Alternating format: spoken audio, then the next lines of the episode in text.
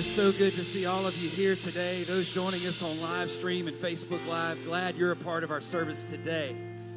Before we go into our worship set, let me remind you of a couple things. First of all, um, you know, happy Thanksgiving, Merry Christmas, Happy New Year, all those things. The holidays are here, and uh, we're just going to embrace them, right? Step into it. And so, some of what I share this morning will be uh, in regards to our holiday schedule. So, you want to pay careful, careful attention. Uh, first, first of all, this Tuesday, uh, don't forget morning prayer at 10 o'clock here in the sanctuary. If you can come be a part of that morning prayer this Tuesday. And then also, I'm happy to announce and excited to announce that next Sunday, Brother Chris Gonzalez will be ministering in the service at 11 o'clock, and you're going to be blessed by his ministry. We're looking forward to having him here. Uh, so come and bring a friend. That is next Sunday. Now, regarding our Christmas schedule, our holiday schedule, notice that uh, on Sunday, December the 10th, everybody say December the 10th, we will be having the Grace Church Christmas banquet. We'll be back over at Forest Grove Plantation in Denham Springs, and the time will be from 6 to 9. So, December the 10th, everybody say 6 to 9. That will be our Grace Church Christmas banquet. And uh, you can go online on Easy Tithe to, uh, to buy your tickets. The under five, uh, under age five is free. Ages 5 to 12, $7.50. And then ages 13 and up will be $15 for those tickets. And we'll need you to do that before next Sunday to have your tickets purchased. I am happy to say that Brother David Beckton will be with us at our Christmas banquet. You're going to enjoy um, his presentation. I'll just say it that way. You will enjoy his presentation. It's something that uh, all ages, young and old, will, will really, really be glad that you came and participated in. And then on Sunday, December 17th, everybody say the 17th, will be the Grace Church Christmas service and that'll be in the 11 o'clock service. Always a special, special service. I love celebrating celebrating Christmas with our Grace Church family, and that will be a great service to bring a guest to as well. And then finally, that that same Sunday, the 17th, we will be receiving our Christmas for Christ offering, and so you'll want to be prepared to give in that service. God bless you today. Are you ready to worship the Lord? Amen. Stand with me. Bible says the kingdom of God is righteousness, peace, and joy in the Holy Ghost. And uh, we're in an environment today, the Holy Ghost is here. And if you need any of those things, they are available to you today righteousness, peace, and joy in the Holy Ghost. Why don't we make a joyful noise to the Lord today in worship as the praise team comes?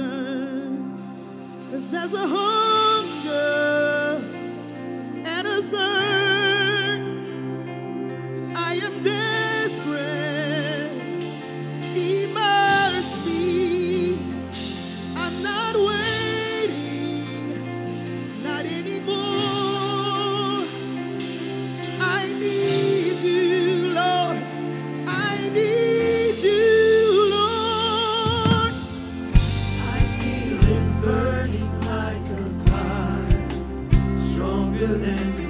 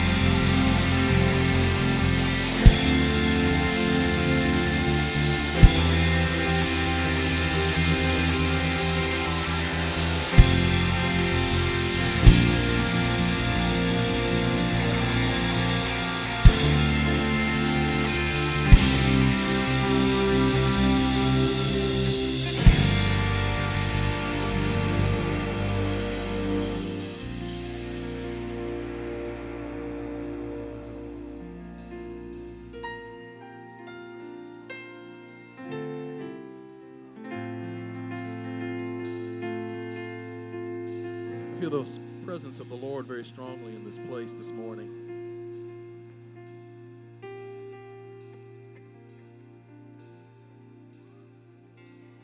I, I, I don't know, I had no personal revelation as to who specifically would be in today's auditorium.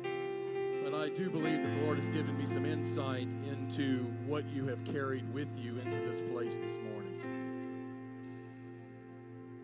Believe the Lord has given me some insight into some burdens, some issues that you have been facing in your life this morning, and you have carried those into a holy place.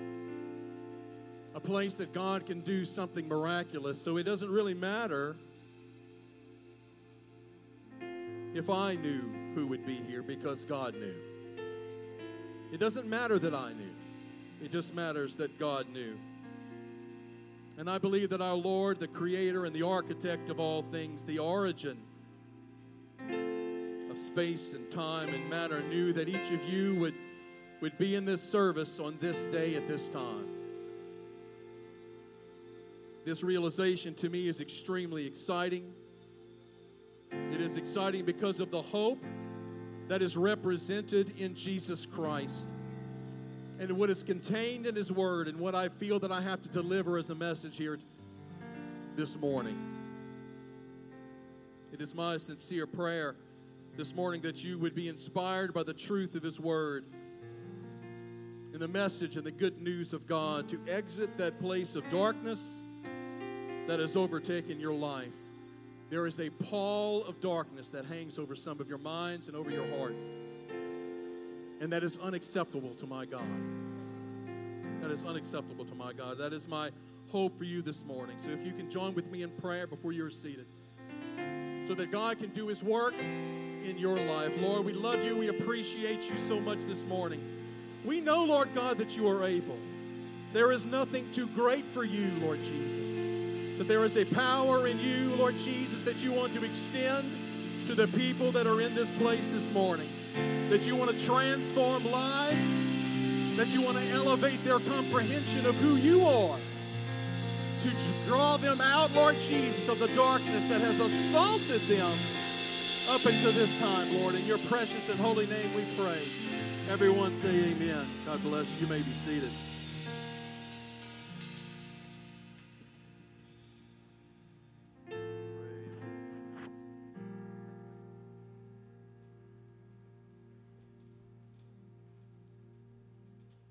My text this morning will come from Matthew chapter 4, verses 12 through 16. And this narrative, and I don't know if I'm going to preach or teach this morning, or maybe I'm going to do both. Maybe I'm going to treach. I don't know.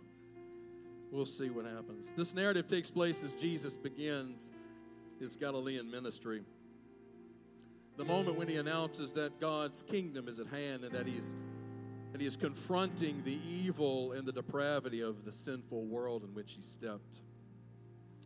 Verse 12 says, Now when Jesus heard that John had been put in prison, he departed to Galilee. And leaving Nazareth, he came and dwelt in Capernaum, which is by the sea, in the region of Zebulun and Naphtali. Verse 14, that is, that it might be fulfilled which was spoken by Isaiah the prophet, saying, The following two verses are very important.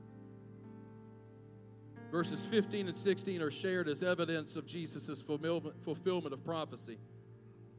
It says this The land of Zebulun and the land of Naphtali by the way of the sea beyond the Jordan, Galilee of the Gentiles. The people who sat in darkness have seen a great light, and upon those who sat in the region and shadow of death, light is dawned. I'm going to come back. You can be seated. I'm going to come back to that in just a moment.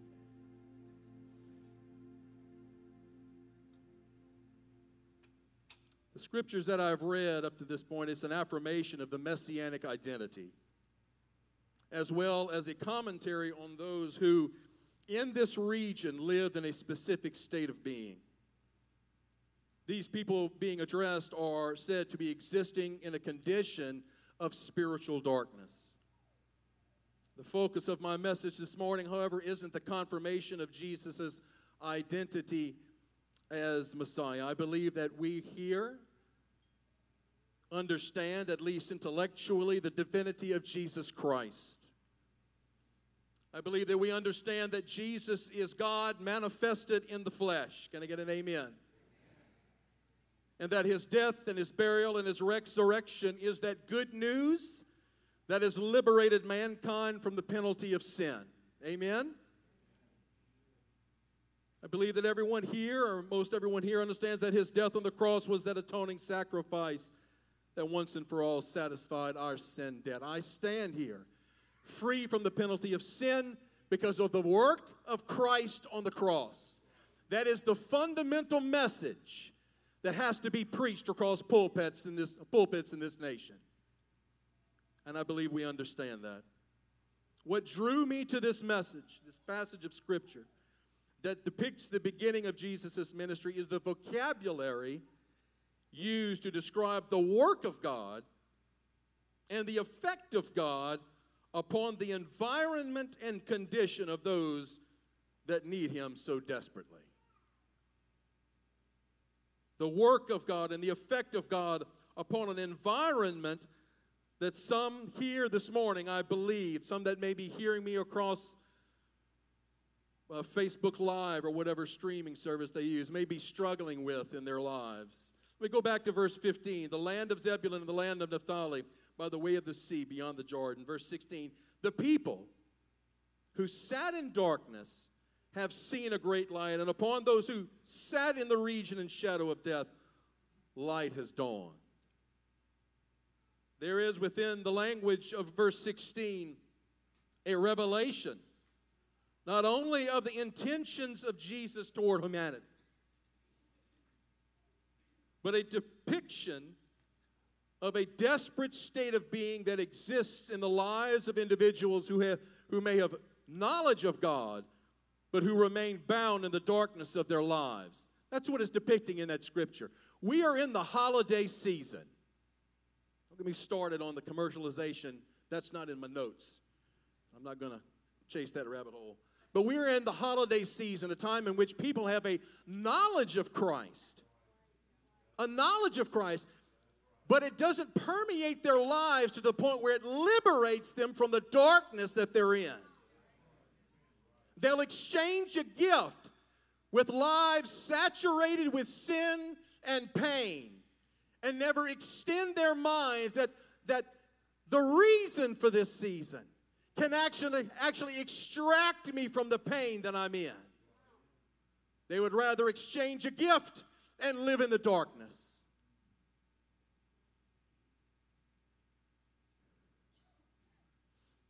Verse 16, this beautiful revelation of the power of the Messiah that paints a heartbreaking picture of a human being. It does not describe the individual as a person transitioning through a simple rough time. It doesn't.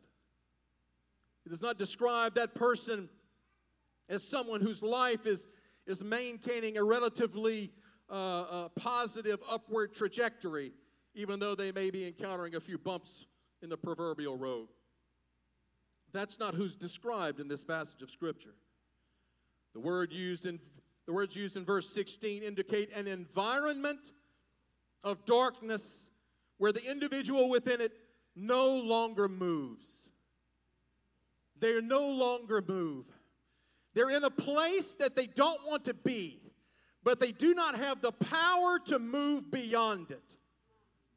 They are burdened with a pain. They've been confronted with some dysfunction in their lives or their family or their mind or their heart, and it has arrested their forward momentum. They are now stationary in the evil and the darkness that has surrounded them. Population of this region are people who, because of their proximity to Gentile influences and because of the distance from the cultural and religious centers of Jerusalem and Judea, lived in a state of spiritual isolation and ignorance. They had an idea who God was, but it didn't move them from the places that, we were, that they were in. They had an awareness of the reality of God, but were immobilized in the shadows. The implications of this description, I believe, have deeper implications and applications beyond the obvious. The people addressed in this passage, a passage, a passage that is actually, in reality, a word of hope, are described as individuals who are surrounded by darkness to the point of immobility. They understand the parameters of their life only where they can feel. The people who sat in darkness, those who sat in the region in the shadow of death. This is the description of a burdened condition that has become the norm in a person's life. It is an accurate description of so many today who suffer within some personal darkness even as they understand the idea of light. I believe the Lord is speaking to someone here who has come to church, who understands the context of religion, but who has not gotten past the darkness, that burden, that shadow that has afflicted their lives. You believe that sitting on a church pew is enough. I can't feel it but I, at least I'll be in proximity to it. And that is not what God died on a cross to do. He did not sacrifice himself and endure the pain and humiliation so that you can exist in the shadow. God wants to step into your life this morning and transform you and transform your life in a way that you can't even comprehend.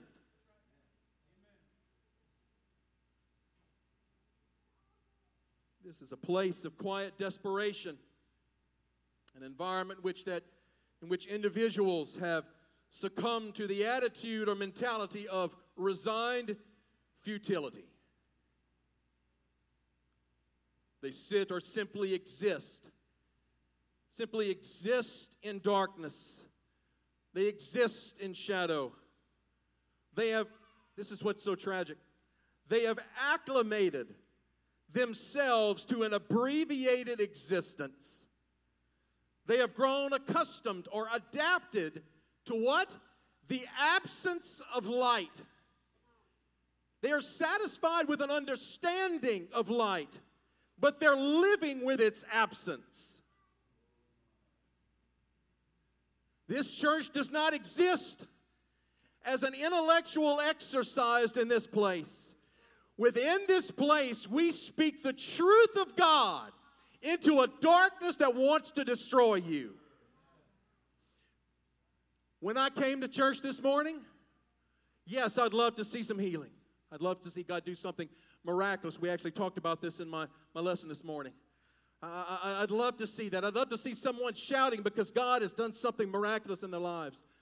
But what I really want to see is that person who hasn't lifted their hands while everyone else is worshiped, who is burdened in their mind that they, they don't see a way out of the situation that they're in. I want to see that person leaving this place with a smile on their face, with a, with a little hop in their step, understanding that God loves them and wants to transform them.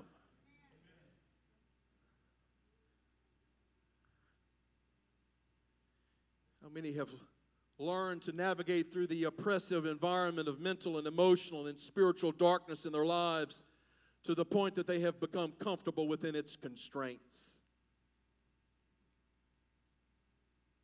How many have learned how to cope with the weight of that perpetual gloom that has for so long per- permeated their minds?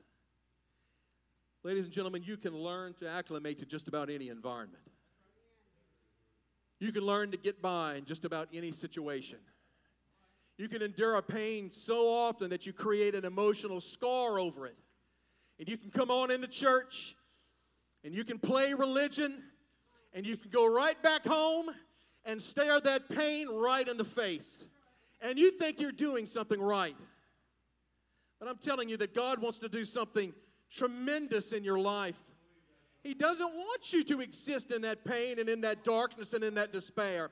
That is the work of your adversary. He doesn't mind you going through the motions of religion, putting on the vestments of priesthood as long as you don't actually understand who you really are.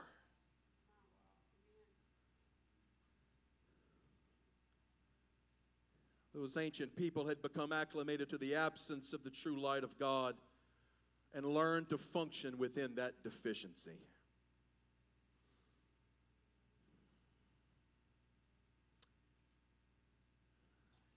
We can, the sad truth is that we can become acclimated to just about any condition, even if we have an understanding of an alternative to what we have learned to endure. There are certain things certain types of darkness and shadow that I believe we in this modern age have become acclimated to. These are things and types of there are types of shadows and darkness that I that I'm going to treat with great sensitivity. Because for some they represent the contours and context of your very lives. I want to focus on a few of those environments this morning, not to make you uncomfortable. That's not my desire. Or remind you of your personal pain. But to let you know that God sees you and wants to liberate you from that burden or shadow that has overshadowed your life and your mind and diminished you. So, what are these things that I, that I feel we have become adjusted to? I think we have become acclimated to the absence of hope. We have become comfortable to the dark environment of despair that has overtaken our society and overtaken our minds. We resign ourselves to the anemic parameters of a hopeless future. We have learned to hide from those around us the depth of our despondency. Our smiles have become masks that we hide behind so that we can function within our families and within our social groups or simply society. You put a good face on towards your family so they don't understand the pain that you're actually in. You're struggling through heartache and hopelessness, but you think it's success. You're a success because your spouse or your family don't understand what you're going through. That person that's sitting next to you on the pew doesn't know just how much pain and dysfunction is in your life. We have heard about this wonderful liberty in Christ, but this bright promise of reprieve seems to those burdened by this spiritual malaise to always be something enjoyed by others. Those who have become accustomed to the absence of hope struggle to endure each day because within it there is no light. Talking to somebody this morning. We have also become acclimated to the absence of love. Those who sit in the darkness and shadow of betrayal by someone who, has, who was supposed to love them are immobilized into a position of callous cynicism toward relationship with other human beings. I was betrayed once, I'm not going to be betrayed again. They are averse resistant to the risk associated with human interaction because of the pain suffered at the hand of another. Their capacity for love has been spoiled or contaminated by their experience. They are fixed, they are anchored into a position of distrust and pessimism the aspect of this that is so destructive is that the individuals in this position often project this abbreviated expectation of relationship and love onto God. That's because that's all they all, that's all they know. They may have been attending church, professing some level of belief, and within the context of their lives, they were abused or betrayed or hurt and because of that, they just can't love God anymore. Why did He allow this to happen to me? Why is this? Because we as humans develop our understandings of relationships and love through observation and experience. Because our entire concept of love is based upon our experiences with one another. And because the reliability of fallible man is inconsistent, our ability to believe in the love of God suffers. Because that person that was supposed to love me failed, I can't really trust God. For this person, the known, recognizable parameters of the shadow and the darkness they live in are preferable. Listen to me, folks. They are preferable to the possibility of renewed betrayal and pain. They would rather live immobile in the darkness of a loveless life than extend themselves or make themselves vulnerable even to God because of the pain that they have endured before. What is so sad is this robs that person of a divine agape love that can solve and heal their hearts, that can elevate them beyond where they are, that can open doors of beauty that they have never experienced. That is what God has available for that person who has become acclimated to an environment that has no love. Others have become acclimated to the absence of peace and the absence of joy. Those who sit in darkness will accept the fear that permeates our lives and contaminates our mind, the anxieties that have insinuated themselves into our lives. Some of us sit in the shadow of that pervasive emotional anxiety, being robbed of any real sense of contentment or mental or emotional tranquility. They suffer through the affliction of constant tension and fear because they are surrounded by a darkness that has become the definable boundaries of their lives. They just can't see beyond it. The absence of peace and the absence of the light of God is simply the world in which they live. They have become comfortable, they have adapted, and they've gone on with life. There is a gloom that permeates their hearts, a dread that has afflicted their minds for so long that it has come to define the perception of life itself.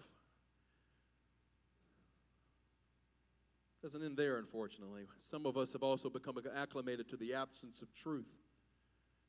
And that is one of the most pervasive and evil things that I can think of. We are so burdened by the lies and betrayals of culture and family and so called friends, and even in some in religion, that we accept the false idea that perhaps truth is relative and that perhaps truth cannot even be defined. This church, you are standing in a place, ladies and gentlemen, that believes in the objective truth of God. We believe in the scriptural authenticity of what we preach from and read and found our fa- in our lives and families on. God is real and He is available to you.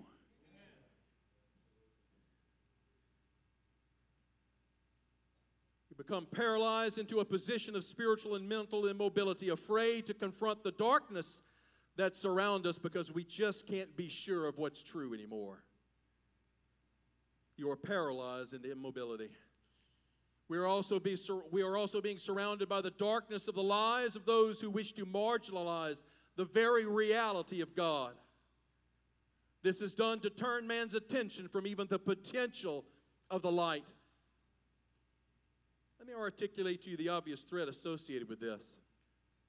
If the truth of God can be called into question in a society, then both His Word and the very possibility of His intervention into your darkness will eventually be removed from the collective consciousness of that society.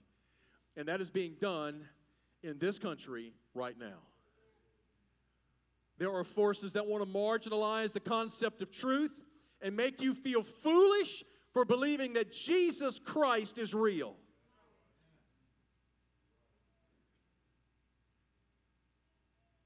Jesus is declared, however, within the Word as truth and light.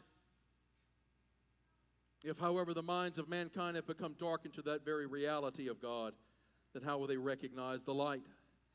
It's going to require some divine revelation. The person who is immobile and surrounded by darkness and shadow in the verse 16 that I spoke of earlier in Matthew chapter 4 speaks to an individual who has ad- adapted to his surrounding because they have learned not to move. They have learned not to move. Their environment is defined by Scripture intentionally. It is a place without light. That is the definition of darkness the absence of the only thing that it can effectively destroy it. I want you to think about what, the way Scripture depicts this. They sit in a place that does not have the reality of God in it. That's what darkness is. If you think of the pressures and the pain and the darkness and the shadow that has afflicted your mind, it exists within you right now because there is an absence of the light that can dispel it.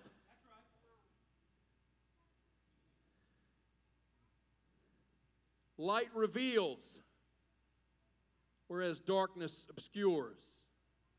Light illuminates an environment, whereas darkness conceals that very same place. This terminology in Matthew chapter 4 does not stand alone in Scripture. We see the contrast between these two incompatible states being used to bring hope to those whose lives have been shipwrecked by sin and separation from God. There's a beautiful narrative within the scripture in the book of John that I love to use, and I, I, I, believe it, it so effectively demonstrates the grace and the mercy and capability of God's reach. Verse 12, it says, Jesus said this. Then Jesus spoke to them again, saying, I am the light of the world. What did he say? He said that I am the light of the world. He who follows me shall never walk in darkness, but have the light of life. This verse follows one of the most beautiful practical depictions of the grace of God in the New Testament. John chapter 8, verse 1 says this Then Jesus went into the Mount of Olives, and early in the morning he came again to the temple. And all of the people came unto him, and he sat down and he taught them. And the scribes and the Pharisees, those men who had in possession an idea of who God was, they had scripture. The scribes and the Pharisees brought unto him a woman taken in adultery. And when they set her in the midst, they say unto him, Master, this woman was taken in adultery in the very act. Now, Moses in the law commanded us that such be stoned. But what do you say? What do you say? I want you to understand that this woman was surrounded by people intent upon using her to advance their own agenda. They were unconcerned with her humiliation. Her life was forfeit to them. Can you explain to me, can you give me a better depiction of personal darkness than this woman? She existed in that horrible moment in the darkness and the shadow of death, literally. Those who accused her stood with one hand clutching a stone and the other holding the law. What they did not realize is that the very God who imparted the law to Moses stood in human form right in front of them. The light which illuminates, the light which liberates, stood between this woman and the penalty of her sin. These religious men felt secure in their understanding of the law. And by extension, they felt secure in their appreciation of God's ultimate intent, but they did not. They did not understand. They were wrong. Yes, sin does require punishment. It does. We have to face this fact. We have to have this realization in our lives. Sin does require punishment. Yes, there is an absolute penalty associated with the stain of sin in our lives. I have to stand in this pulpit and tell you that truth. It's not okay for you to exist in the darkness of sin even if you come to church every Sunday. Proximity to truth, proximity to the light is not what's going to liberate you, it's the incorporation of that light into your life. Yes, the trajectory of an unrepentant sinner's life is death and separation and punishment. That's true. But there's something else at work in this story when I read it. Something that has more power than sin. Something that has more power than the sin that this woman was committing. Something with greater permanence than the work of iniquity. Something with greater force than the darkness that is the consequence of sin and the dysfunction inflicted by this corrupt world and our choices.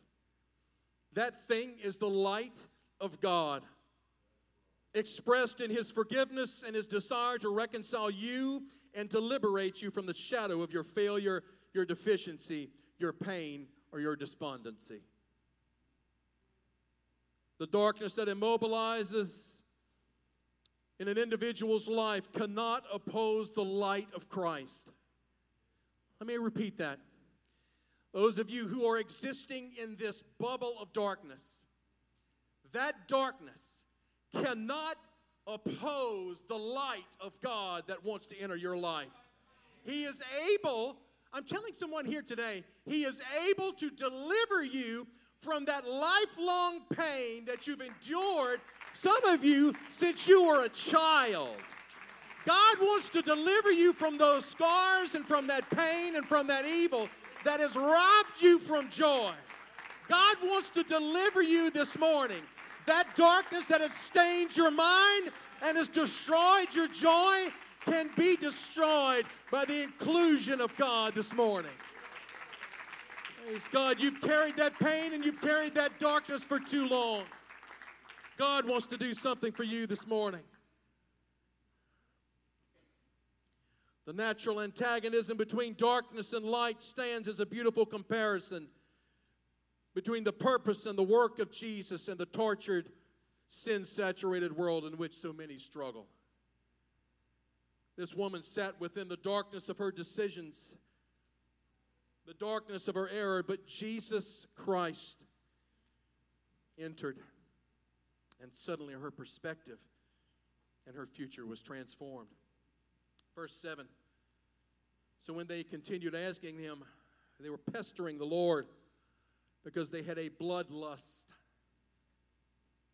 He lifted up himself and said unto them, He that is without sin among you, let him first cast a stone at her. And again he stooped down and wrote on the ground. And they which heard it, being convicted by their own conscience, by their own hidden darkness, by that own, their own hidden shadow, went out one by one, beginning at the eldest, even unto the least. And Jesus was left alone, and the woman standing in the midst. You know what is so tragic about this? That some of us think that that's the appropriate thing to happen. That those men got what they deserved. They were humiliated and they left. The problem with that, ladies and gentlemen, is that Jesus Christ loved those men too. He would have preferred for them to stay and listen and have a changed mind Verse 10 When Jesus had lifted up himself and saw none but the woman, he said unto her, Woman, where are those thine accusers? Hath no man condemned thee? She said, No man, Lord. And Jesus said to her, Neither do I condemn thee. Go and sin no more. Jesus' act of clemency was not predicated upon the mercy of those men. Jesus did not extend mercy because they did. It was a natural extension of who Jesus is. Some of you stand here burdened with the darkness of your mind because you were ashamed to confront it. You are ashamed to lay that before the holy feet of God. And what I'm trying to tell you this morning is that God is standing in front of you with open hands and an open heart and telling you, Give me this pain. Give me your darkness. Give me your shame. Give me your dysfunction so that I can transform you and show you who I really am. That's what God is trying to do to somebody here this morning. God wants to break those chains that have burdened you. And I pray that somebody here will leave this place, and as they step out of that pew, those chains stay right where they are. Praise God.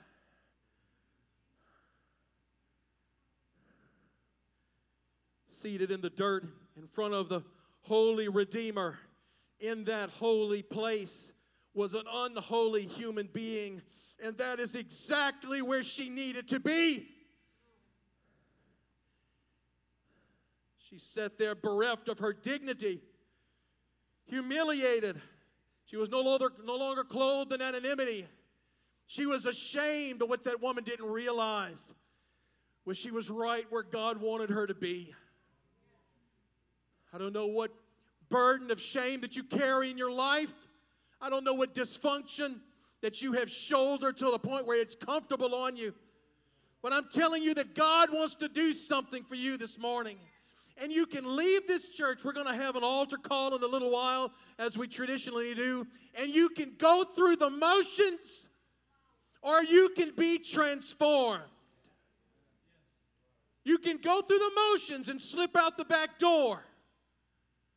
Or you can come up to this place and start talking to God and ask Him to step into your life and begin to make a change and begin to transform who you are. This woman was surrounded not only by the hypocritical crowd, but by the shadow and darkness that permeated her life. She sat before Jesus Christ, embodying, think about this, ladies and gentlemen. She sat before Jesus, embodying in her, in her circumstance, the very reason the pain and sacrifice of the cross was necessary. And yet she was witness to the darkness being destroyed and the shadow being dispelled. This woman received love and grace instead of the execution that was the expected and deserved consequence of her actions. Into her darkness walked the light. Into the dysfunction walked the light. When the Lord looked into this woman's face, he could no doubt see the impending specter of the cross that she represented. And yet, in the eyes of Almighty God, manifested in flesh was not anger. His voice was not tinged with resentment. When he spoke, he did not condemn, but rather extended grace with an admonition to abstain from the corrupting influence of the thing that was destroying her life. The light dawned and the shadows withdrew. Let's look again at our text, verse 16 again. The people who sat in darkness, what? Have seen a great light. People who sat in darkness, immobile, comfortable, adapted, acclimated.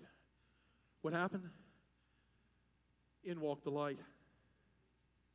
And upon those who sat in the region in the shadow of death, Something dawned in their life, not more pain, not more darkness, but the light of God. Verse 16 at its core speaks to the transition from one state of being to another state of being by the introduction of Jesus Christ into that environment. This revelation provides hope for those who have become acclimated to hopelessness. If you have become acclimated and immobilized in the shadow of despair, I'd like to remind you of the words of Paul in Romans 15 and 13. Now may the God of what? Hope fill you with all joy and peace in believing that you may abound in hope by the power of the Holy Spirit. Please let the reality of God lift your heart from this de- the desperate state of being, the desperate state of hopelessness that you're in. The Lord's desire is that you would be filled with hope and with power. Hope that denies the darkness a hold on your life. Hope that stands in direct opposition to the evidence that has beaten you into despair. This revelation also extends peace The revelation that God wants to change you from one state of being to another extends peace into those who have become acclimated to the darkness of fear and anxiety. One of my favorite passages of Scripture in the whole Bible, and it's hard to pick just one, but I, I, I have, this is one of them, let me put it that way, because I might say another one is my favorite a little bit later, who knows. But right now, this is my favorite.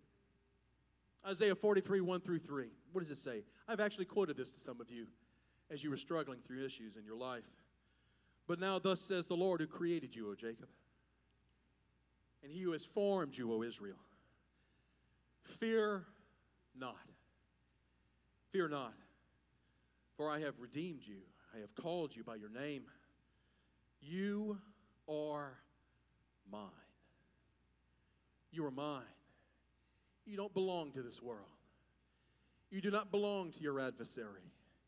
You do not belong to the pain. You do not belong to the dysfunction. You do not belong to the darkness. You do not belong to the shadow. You belong to God Almighty. When you pass through the waters, I'm going to be with you. And through the rivers, they're not going to overflow you. When you when you walk through the fire, you're not going to be burned, nor shall the flame scorch you. For I, the Lord, I am the Lord your God. These words were spoken to Israel, but you need to remember. I get our musicians to come up. These words were spoken to Israel, but you need to remember that this promise is extended to the grafted branch. This was a promise given to Israel but it's a promise extended to the grafted branch. This promise that I just read to you, that's your promise.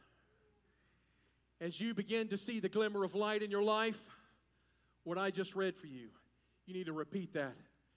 You need to repeat that in the darkness of your life. Last time I checked, Jesus Christ, the light of the world, redeemed you not for you to stumble around in the darkness of fear, but for you to be an overcomer through His power and His presence. This revelation that God wants to transform your life, transform your environment from darkness into light, brings real, genuine love into the life of those who have become acclimated to the pain of betrayal and abuse and abuse. Those of you who have had your hearts hardened to the reality of love, I want to remind you of something profound. I want to remind you that God loves you. That God loves you. The darkness of betrayal does not have to be the permanent abode of your heart. Jesus Christ is the light, and He loves you. Let me remind you of something. Romans 5 and 8 says, But God demonstrates his own love towards us in that while we were still sinners, Christ died for us. Let me remind you of that. While you were still in your dysfunction, while your mind was not on God, the Lord was hanging between earth and the sky, bleeding for your sins. He did that for you, even though the love was not reciprocated. That's how my God loves you. Let me remind you in Romans 8 and 39, 38 and 39, it says, For I am persuaded that neither death, nor life, nor angels, nor principalities, nor powers, nor things present, nor things to come, nor height, nor depth, nor any other created thing shall be able to separate us from the what? Say it again. The love of God which is in Christ Jesus our Lord. Angels can't do it, principalities can't do it, Satan himself cannot do it, your pain cannot do it, your darkness shouldn't be allowed to do it.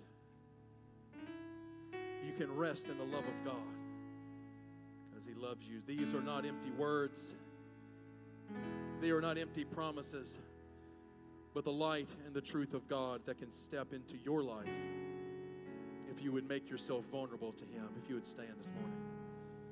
One more revelation. There's a revelation that delivers salvation to those who have become acclimated to a life saturated with sin. I mentioned a few moments ago that our text fundamentally speaks to the transition from one state of being to another state of being by the introduction of Jesus into that environment. I'd like to expand that by saying that what is expressed in our text also reveals to us the intentions of God. I say this feeling validated by the words of Christ Himself, Luke chapter 4. He says, So he came to Nazareth, verse 14, where he had been brought up, and as his custom was, he went into the synagogue on the Sabbath day and stood up to read. And he was handed the book of the prophets Isaiah, and when he had opened the book, he found a place where it was written, The Spirit of the Lord is upon me, because he has anointed me to preach the gospel to the poor.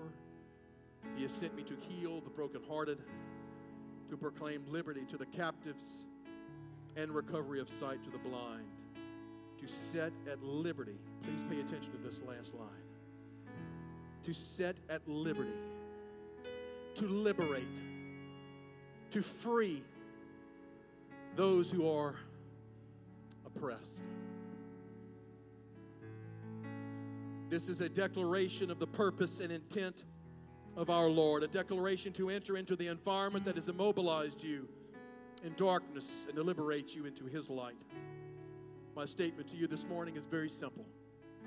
As you would come around the front this morning, as is our tradition, begin to speak to the Lord. If you are destitute, if you are emotionally strung out, if you can't take another step, if there is a deep abiding darkness that has entered your life that you have become acclimated to, the light of the world, Jesus Christ, can enter your life with his gospel, with his good news. Though you may live without the great wealth of this world, you have, the, you have an eternity in front of you with him in paradise. If you are brokenhearted, immobile in the darkness of a crushed heart and mind, the light of this world, Jesus Christ, can enter your life with healing. He can restore you and, and you can recover. I understand the pain in your life is great. I did not know exactly who was here, but I got a little glimpse of some of the pain and some of the dysfunction and some of the darkness that you have learned to function in. And God is not satisfied with you simply functioning. He wants you to be liberated. So He can be glorified in your life. It is my prayer this morning that you will open your mind and that you will open your heart to the ministry of Almighty God.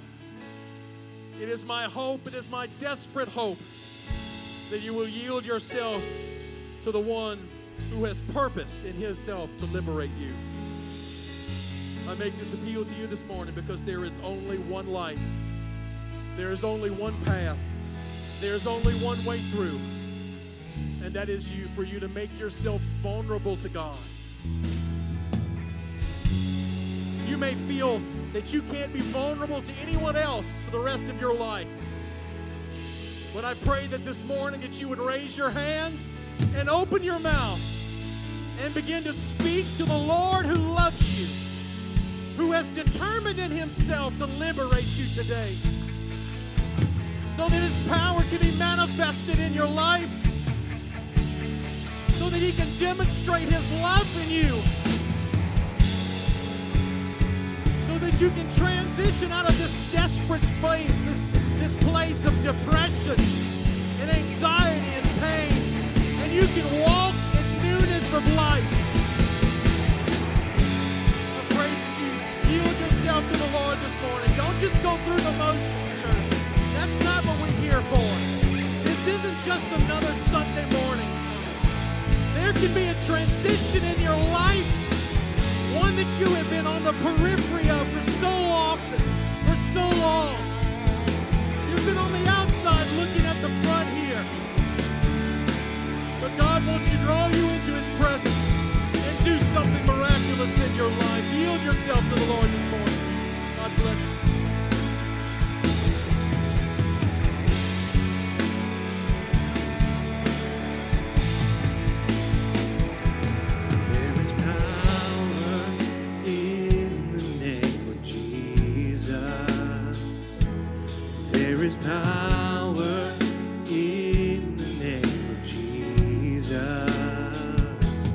There is